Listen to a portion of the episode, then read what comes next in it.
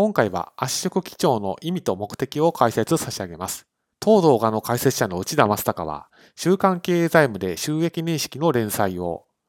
中央経済社で会計書籍の執筆を、税務研究会で収益認識、法人税、消費税のセミナー講師を務めさせていただいていますので、今回の動画をご覧いただくと圧縮基調の意味と目的が理解できるようになります。まずはじめに、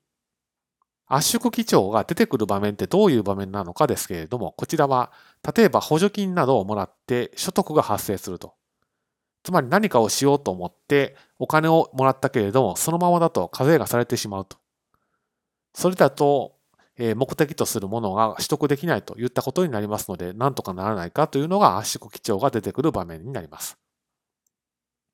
そこで補助金をもらってもすぐ税金が発生してしまうとちょっと具合の悪いことになると、なんとかならないかと、そういった状況を受けて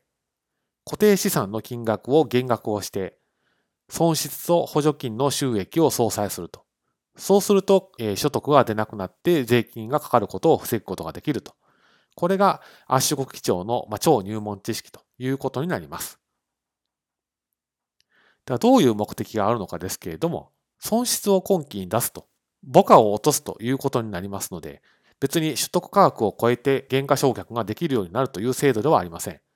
ですから、将来的には所得が普通の償却をした時よりも増えてしまいますので、単純に課税の繰り延べという制度であるということがよくわかります。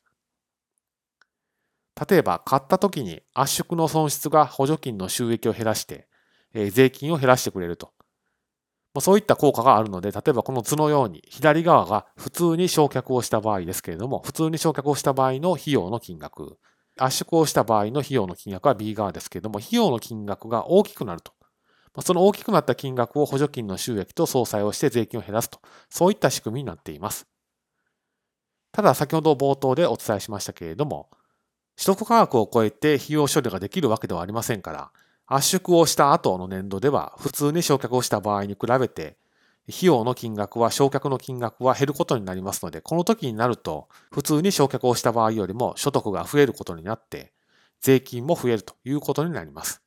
ですから、こういったことをもって課税の繰り延べであると、別に課税が減るわけではないということをお伝えしたという意味になります。ですので、当動画で押さえておいていただきたいのは、圧縮基調は固定資産を取得した時の課税を繰り延べてくれる効果がある制度なんだということを押さえておいてください。